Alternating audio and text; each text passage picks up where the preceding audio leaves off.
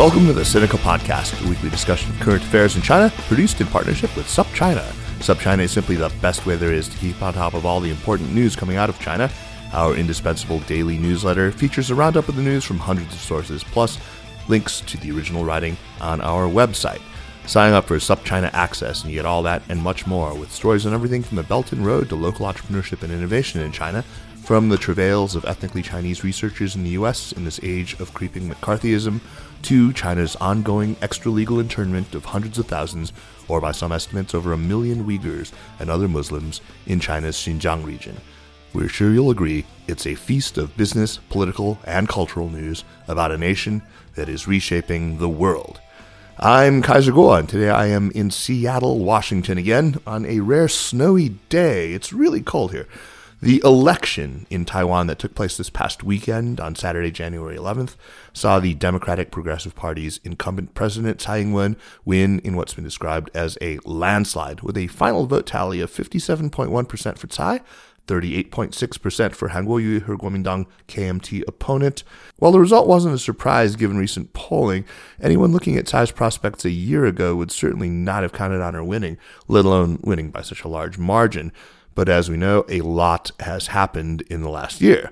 Today, I am delighted to have as a guest Margaret Lewis. Maggie is professor of law at Seton Hall University. Her research focuses on law in mainland China and Taiwan, with an emphasis on criminal justice. And Maggie is just back from a trip to Taiwan, where she worked with Shelley Rigger, observing this important election. Maggie, great to see you here in Seattle, and uh, what great timing that we could both be in the city right after the election. I know, it's great to be here, and it feels especially cold having just come from Taipei. I know, right? damn, what is up with this? Anyway, let's talk about first of all this work that you were doing uh, with Shelley Rigger. Uh, was this something that was done in some sort of an official capacity, or, or informal, or or what? And what did it involve? I, I think semi-official would be the best way to describe it. So mm-hmm. it was years ago when, well, not that long, twenty years ago, when Taiwan started having presidential elections. There was a desire to have foreign observers come over. So Shelley Rigger, Tom Gold from Berkeley, Jacques Delisle from Penn, and others would go over in capacity capacity that was organized by the Ministry of Foreign Affairs. Mm-hmm. Now they really don't need us to come and look at their elections, which are free and fair and extremely well run. But it's just fun to get the band together and go over and meet with people around the elections. so Fulbright, uh, the Fulbright office in Taiwan was gracious and helped organize our visits. And we were technically a delegation, but that was glorifying our capacities. So, what did you do actually in terms of election observation? Were you there at the polls? Watching? Were you there watching the ballot counting, that kind of thing? We got there a few days early, went around, saw the major parties, talked with some of the new parties that are up and coming, which was particularly interesting. Hmm. And on the day of the election itself, we did go to one of the polling places, and there, this one was in a school, which is common. And after voting ends, which is at 4 p.m., which is quite early, yeah. they then open up the boxes. This is extremely low tech. There's a box with a slit in it, and yeah. you put a piece of paper in that box they seal it.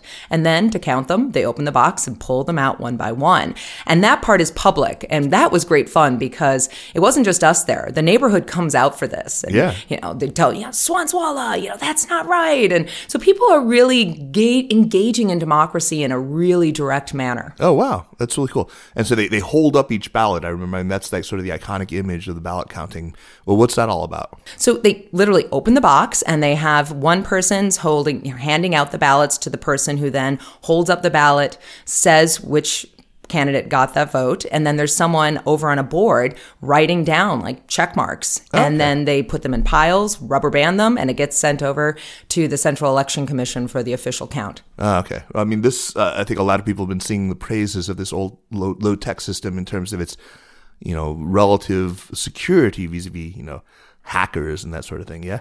It, it both has the, it's, it's basically impossible to hack. I mean, how are you going to go and stuff the boxes when they're under that kind of tight um, scrutiny?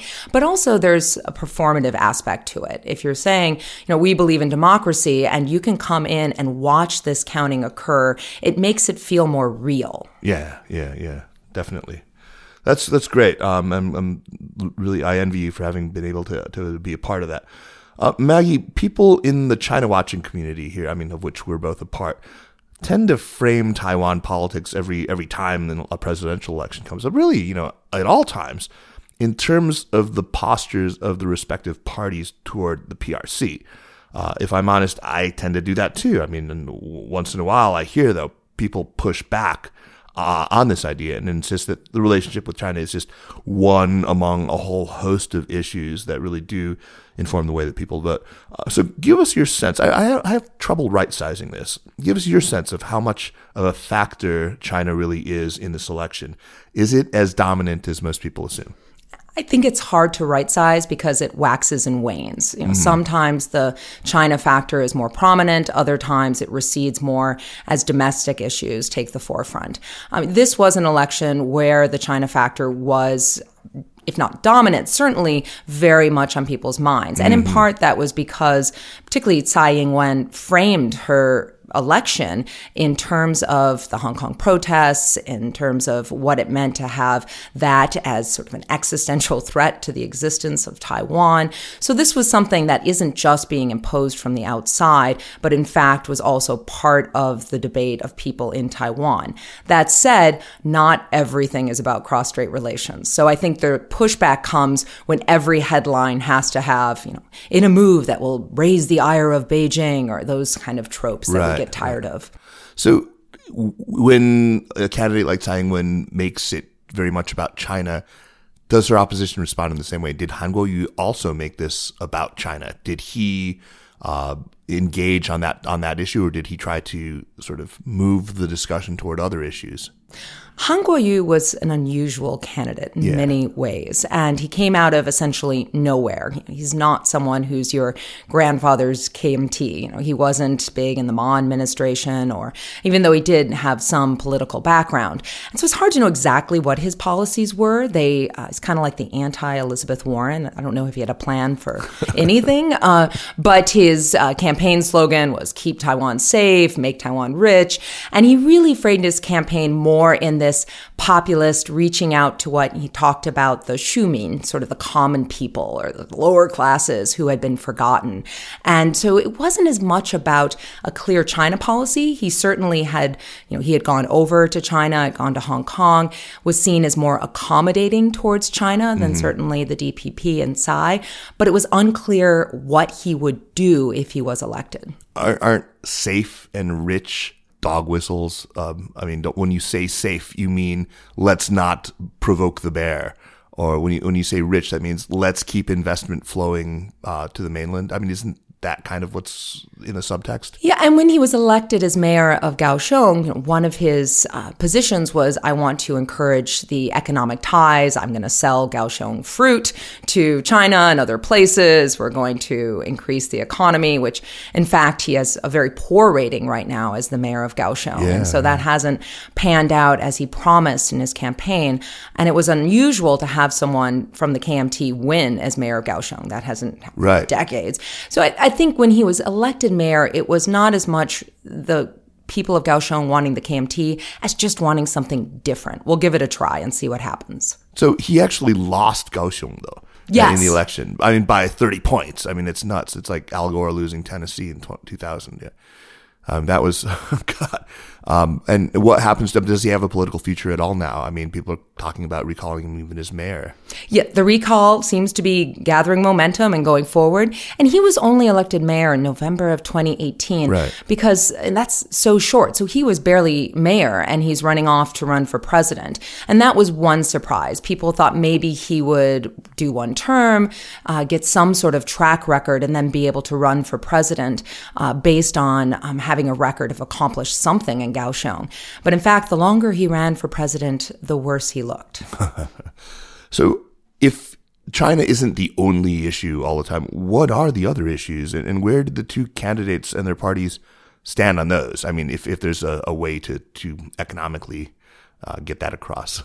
a lot of the issues are issues that understandably aren't that interesting to people outside of Taiwan. So, for example, in her first term, Tsai tackled the pension system. Right. And when you look at the demographics of Taiwan, the birth rate is extremely low, and they have you know, an aging population that is not unusual for their peers in Asia. But the population right now is about 23.5 million.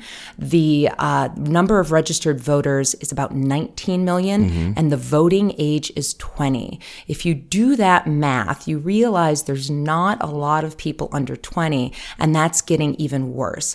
So the combination of figuring out how to deal with a pension system that was quite generous, and she cut back on that and was very unpopular. And then on top of that, how do you encourage people to have more kids, which is very difficult to do? So those demographic issues were part of the debate. Huh. Uh, you also have energy policy is something which you don't really hear outside of Taiwan because it is felt locally. Tsai Ing-wen has said that she wants to end use of nuclear energy, mm-hmm. but that means you have to replace it with something. Right. There's been a push for wind energy, for solar energy, but that's not a silver bullet. And what's happened is they've had to start up using more coal, fossil fuels, and that's increased air pollution. So we were in Taichung, for example, and it was very noticeable that the air had that sort of gritty quality to that it. Familiar Beijing mm-hmm. quality. Right, right. Yeah, no, that's fascinating. You really do not hear about this outside um, when the whole thing is framed so much in terms of, of, of China policy. Uh, Taiwan's politics don't really map neatly onto U.S. politics in any kind of way that most Americans can easily grasp. Is there a shorthand that you could suggest for people to make sense of what the major parties stand for? I mean, the DPP is obviously a little sort of more socially progressive right? Maybe yes. You know, it doesn't map on, and and there's uh, a joke in English that what does a, a pterodactyl, you know, flying dinosaur, and the DPP have in common? The first P is silent, because the progressive in DPP is not as prominent as I think a lot of foreign observers assume. So, for example, with the same-sex marriage debate, right. which was um, a, another big issue in Tsai Ing-wen's first term, there the opposition was also from within the DPP huh. because a lot of the, particularly the older DPP uh, members, they tend to be socially conservative. And that was hard to win over. And so, one thing that we saw was Premier Su, who has been a huge mm-hmm. asset to mm-hmm. Tsai Ing wen, mm-hmm. he really went out there and tried to get more support, doing things like recording a video not just in Mandarin, but also in Taiwanese, explaining basic information because there's a lot of concern about what would happen if we allow same sex marriage. So, they have to, within their own party, within the Greens, also try to encourage some of those more progressive issues that aren't necessarily easily welcomed by some of their base. Beyond gay marriage, are there other social issues? I mean, Tsai Ing-wen in her first term was trying to gut the pension system. That hardly sounds like something that an American progressive would, would embrace. Well, the gutting the pension system, and it wasn't gutted, it was brought down to a more rational level. Okay. Uh, and, and that was an issue which it, it, wasn't a new issue. It was an issue that was certainly been aware of for years. It didn't take uh, you know economists to figure out that there was a problem with how much money was coming in and right. how much was going out. But it was a politically incendiary issue, so other politicians kept kicking the can down the road. And I, I give Tsai credit for saying we have to deal with this. Yeah, yeah. So I think that was one of the bigger ones. Also, labor reforms. Uh, another social or kind of social issue that um, is is difficult for I think people across the spectrum to deal with is immigration. Uh, Taiwan is uh, more diverse than I think people might recognize if mm. they haven't been there. I mean, you go historically, of course, there's diversity um, that you have the Aboriginal or the indigenous populations, sure. the Yuan Jumin. Then you also had people you know, emigrating over hundreds of years. And then, of course, after the Chinese Civil War, the mainlanders came over. And then now you have uh, a group of especially Southeast Asian immigrants sure, coming yeah. from Vietnam, Malaysia, some white European immigrants. But if you want to solve or at least ameliorate some of these issues about the low birth rate, that's one thing to do is to increase immigration. And there's some debate about how much that's going to be welcome. And which side do the two parties fall on on the immigration debate? Again, I don't think it maps neatly on to one or the other. I think this is something that is is partially generational, uh, and also that connects to this issue about the lack of a refugee law, the lack of an asylum law, not just immigration for economic reasons, but should we give a safe harbor to people who are coming not only from Hong Kong, but other places where they might face political persecution? It sounds like really the only issue on which there is sort of a clear then party preference on either side is on this China issue. Then uh, there was a lot of, of, of joking in the immediate aftermath that Tsai Ing-wen should give Carrie Lam a call and thank her profusely for helping win this election. How much of a factor was the Hong Kong protests uh, in in this election? Yeah, I wish we could do a regression analysis and sort of tease out all these. different- It was a factor, you know, how much it's difficult to say, but Sure. it was prominent. And even when we were at rallies and and for Tsai Ing-wen and and leading up to the election and the night of the election, there were people there from Hong Kong just couldn't vote but you know wanted to be there. There were the black flags of hong kong protest flying. So there is a sense i think of support and solidarity that um, that you see that's running through the campaign. And there's also fear. Her you know saying you know we don't want today's hong kong to be tomorrow's taiwan resonated not just with the young people but i think much further across the taiwan population that we've ever seen before Maggie, did you see this viral ad? Uh, it was all over the internet. Uh, that had sort of a split screen that was going on. On the left, you saw uh, people going around, uh, you know, doing their, their routine of going to work on the train and all of the stuff and making their way home. Uh, and on the right hand of the screen, they're showing sort of the analogous situation in, in, in Hong Kong. It was, I thought it was quite masterfully done. Uh, you know, an excellent piece of propaganda. Uh, was this sort of on the minds of a lot of voters looking at, at, at Hong Kong and, and sort of feeling like, okay, this is, this is proof now that one party, two systems is dead and, uh, we can't conceive of suffering that kind of a fate. I think that got traction. And one part that was really interesting was to talk with people from the KMT, which, um, you know, they have been more um, open to the idea of the 92 consensus, Sure. which uh, I always get a little bit frustrated with because when you when I hear 92 consensus, consensus it makes it sound like there was some signed piece of paper that actually was an agreement uh, between the KMT and the CCP but you know in fact that term wasn't even coined until eight years later by Right. Su Chi. But this idea that at least the KMT was seen as more accommodating, more open to uh, engaging with Beijing. And why, by the time we left a day or two ago, I'm losing track of time, you know, a lot of people in the KMT, especially the younger ones, were saying, we need to scrap the 92 consensus. This is a toxic issue domestically in Taiwan. We need to think about reframing. And I think a lot of that was because they saw how the Hong Kong protests really did galvanize the Taiwanese people to say, we don't want that. And the 92 consensus sounds like a step towards Hong Kong. Just so we're clear what the 92 consensus supposedly says, it's that it's this supposed recognition on both sides of the strait that there is one China, but it deliberately leaves ambiguous the idea of whether that is the Republic of China or the People's Republic of China. Right. These different interpretations. And when Xi Jinping, a year ago, he had a you know, quite a, um, a fiery speech where he really um, pushed the 92 consensus. And he did so in a way that the DPP was able to say that it was morphing with one country, two systems. And that put the KMT in a really difficult rhetorical position to make it look like they weren't just sort of not just accommodating, but almost um, complicit with you know some of those ideas. More on China in a second, but I want to finish off talking about um, sort of the Taiwan electorate. Uh, one of the things I mean, we're so used to doing in, in analyzing American politics is slicing everything up demographically. We have these categories that we're familiar with, you know, white evangelicals, the white working class, um, what have you.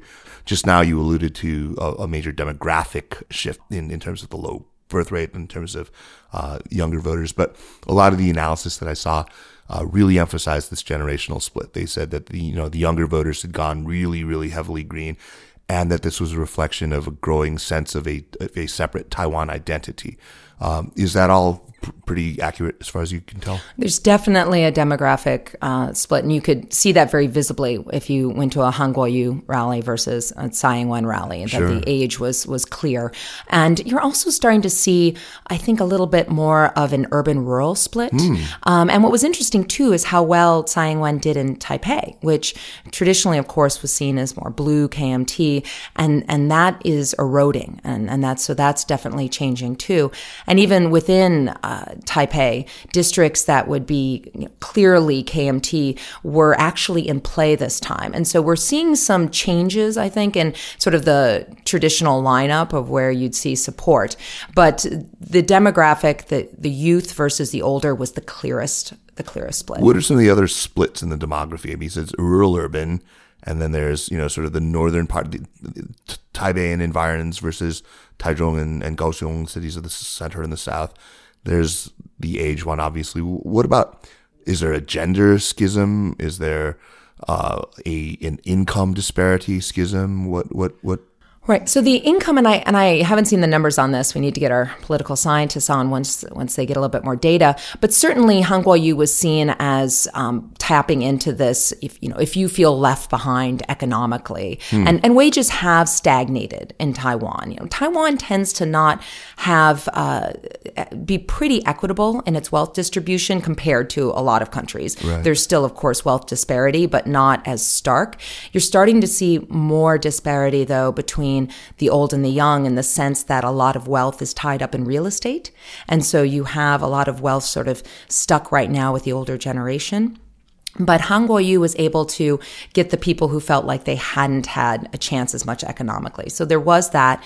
Gender wise, that was really interesting because uh, gender played into the campaign in a way that could get very ugly. Hmm. There was some pretty clear misogyny, which comments like, how can Tsai Ing-wen understand uh, policy for childcare when she's an unmarried, childless woman who uh, lives right. with a bunch of cats, you know? And one, uh, and that was frustrating and ang- made me angry, but I was impressed too how Tsai Ing-wen uh, turned that around and embraced it and had these anime figures and her with her cats and she just leaned into it and said okay i'm going to play with this. And you, you're calling me the the spicy you know taiwan sister which is this phrase you know sort of la tai mei and she she she owned it and and and didn't shy away from saying i see this misogyny. I'm just going to attack it full on. So i i actually think that it'll be interesting to see going forward uh, because right now there's not a clear uh, another woman that's going to come up and run in 2024, but whether she really might pave the way. It was a pretty astonishing turnout rate for the, it was 75%, right? Which is 14 and a half million people. That was what, 2, 2 million more ballots than were cast in 2016, uh, four years ago. And it's, I think, the highest turnout rate we've seen since 2008. What do you think accounts for this? And maybe can you help put that number in, in context, particularly for, you know, American voters? Like, I think what our presidential election year turnouts are like 55% in a good year. I would I would be so excited if the US could get to 75%. Yeah. And and that number is all the more impressive because Taiwan does not allow absentee voting. That's right. So the overseas Taiwanese have to fly back if they want to vote and they need to also still have a registration, an address that they're registered at. And within Taiwan you also have to go back to your registered address. And so that meant like like the night before the election when Tsai had a huge al- uh, rally in Taipei, she was saying, you know, I know a lot of people aren't here in Taipei because they're on trains going back to Miaoli or Taichung or wherever their registered household address is because that's where they need to vote. So it really requires mobilization to go back to that specific place. And I think it shows though that this election really people felt like it mattered. And we always say, you know, this election is so important important. But people really took it to heart that this decision was crucial to the future of their country. It was interesting. There were articles that ran, I think it was in the LA Times, that ran a piece about uh, Angelenos of Taiwan descent or, of, you know, who are still Taiwan nationals who flew back. And I, again, this, this, this maybe mental thing that I have, it seemed like they, they found a lot of, of, of them who were big Tsai supporters who were Trump supporters in the U.S. And how does that make sense? Trump there's actually a lot of people in Taiwan who are very supportive of Trump. And that's, I think, in part because the US Taiwan relationship has generally been good, but it's it's very close right now.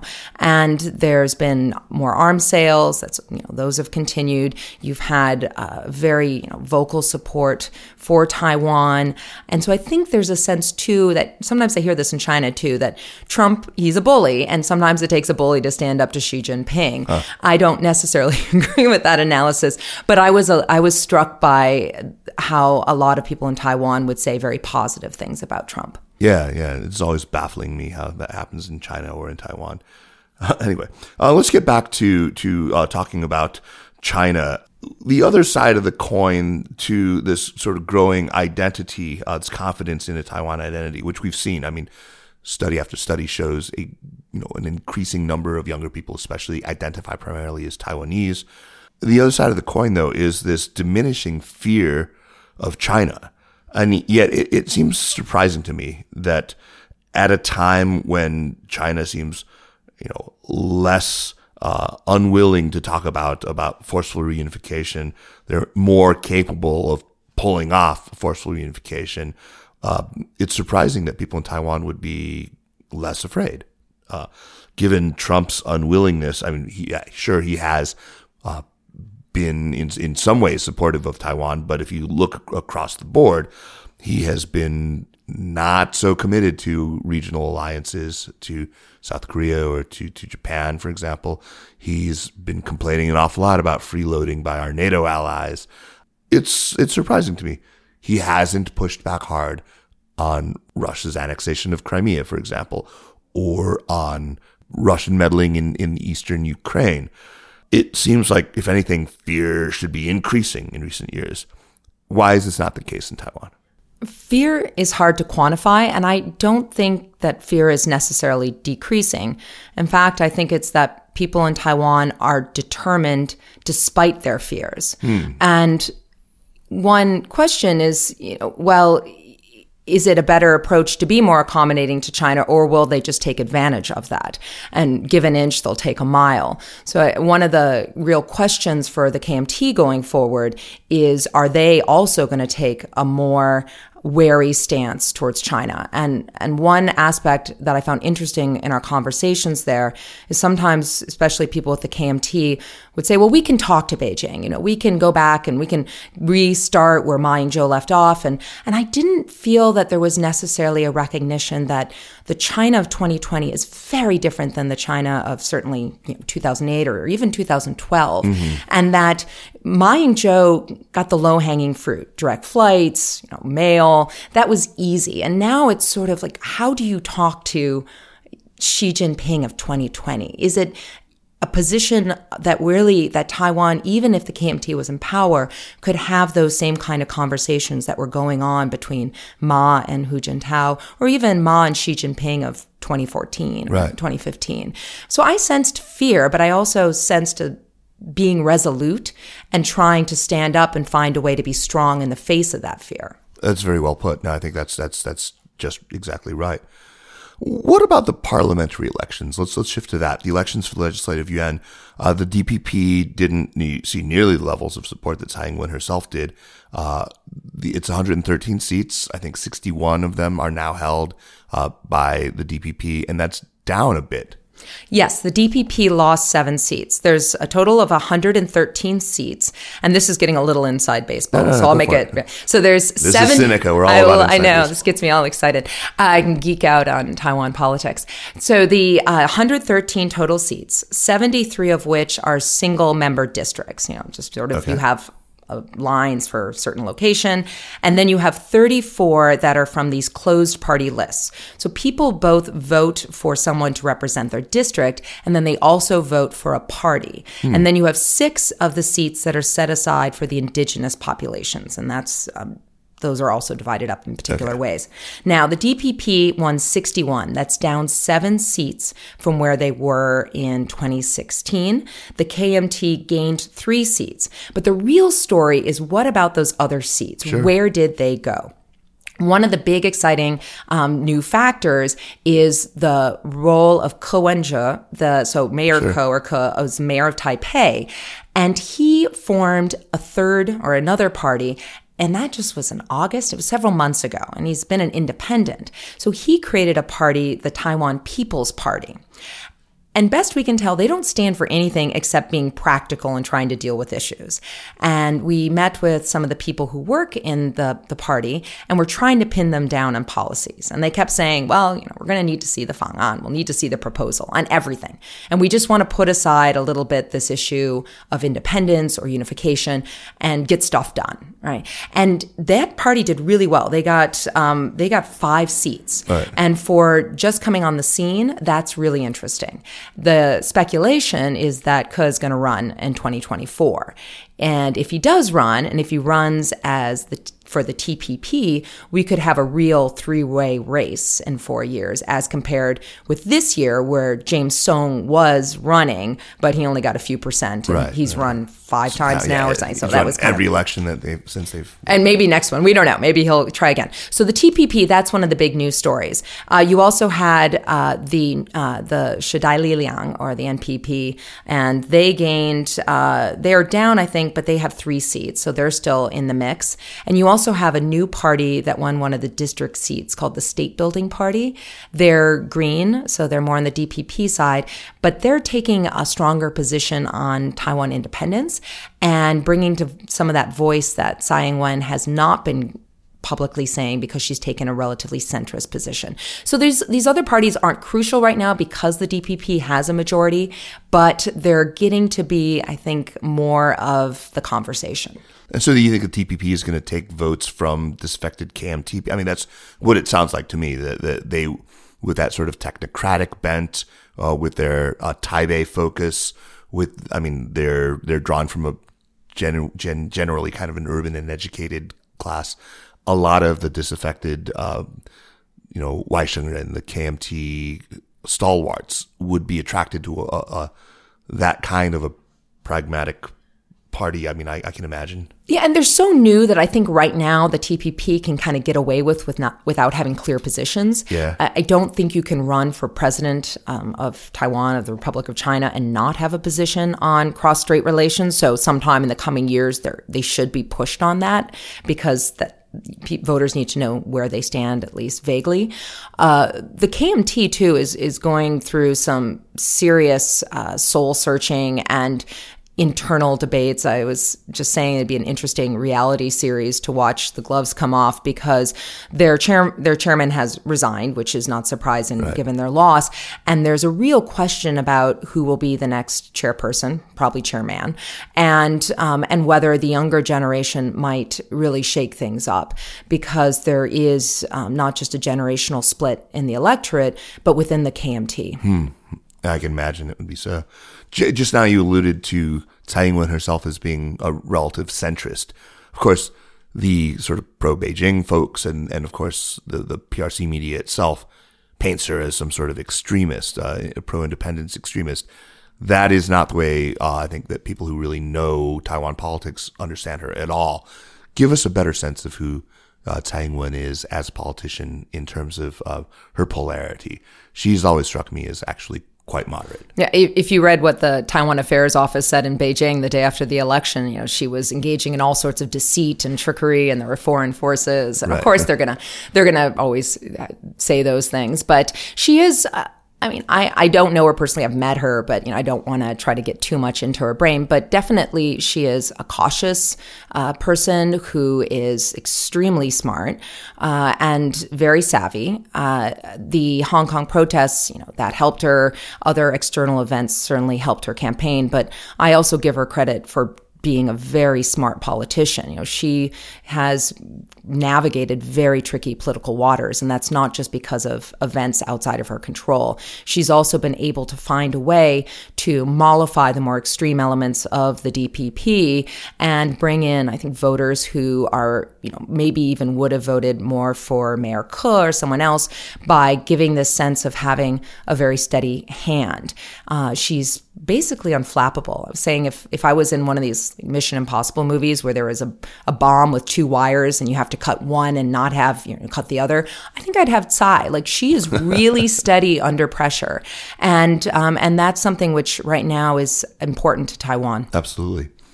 Um, do you sense that now that she has she, Taiwan, like the United States, has a two-term presidential limit, uh, so she's not going to be running for re-election? Uh, is this an opportunity for her now that now that she has, um, you know, won broadly the support of people who are sort of uh, more pro-independence leaning, uh, placated them in in a sense, but now can she tack back toward the center? And she's in her early 60s, so it will be interesting to see what kind of person she is as an ex-president because she could be involved in Taiwan politics, sure, you know, long sure, after yeah. this. And there's, you know, there's always a question as a second term president. On the one hand, you aren't running for reelection, so you have freedom, but you're also quickly painted as a lame duck.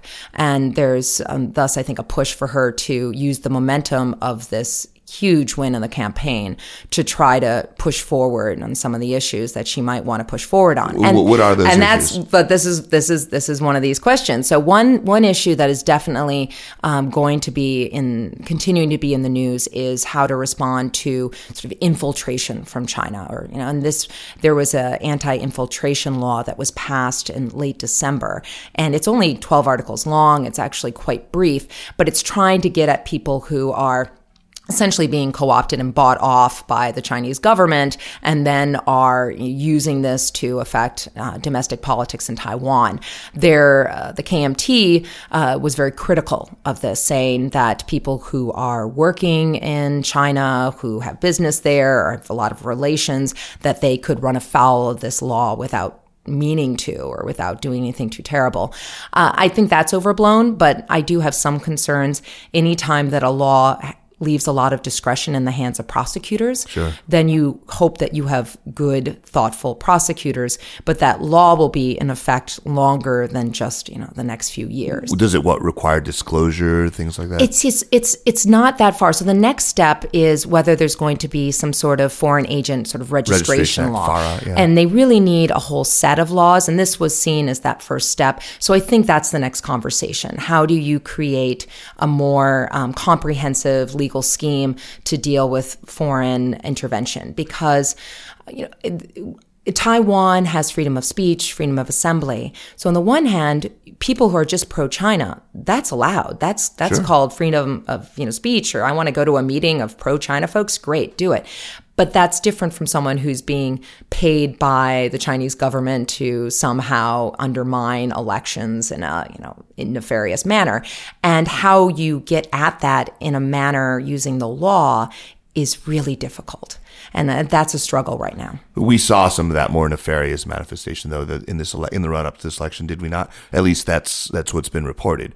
What were you able to, to sort of ferret out? What do you know? Uh, to what extent China attempted to interfere in the outcome of this election. There's there's a debate too about how much that was, and certainly there's media groups in in Taiwan that have direct links not just to China but to you know Chinese government in one way or another through business dealings. And I, I one of the more interesting meetings that we went to was with a new organization called the Taiwan Fact Check Center, mm. and it's an NGO um, but working closely with the Tsai government, and you also have them working uh, with actually Facebook and Google, which is fascinating to see. So, for example, um, what they do is look at misinformation on Facebook. It's it's harder online and some of the private messaging services sure, because those yeah. are closed groups. But if they see something, whether it be about uh, food safety or health or politics, that's untrue, they'll write a report and then they've gotten so Facebook will gray out that post and have a link and say this has been flagged flagged as inaccurate. You can click on this link to see the report why and sometimes they'll even get it so people who have forwarded that forwarded that post they'll get pinged that report.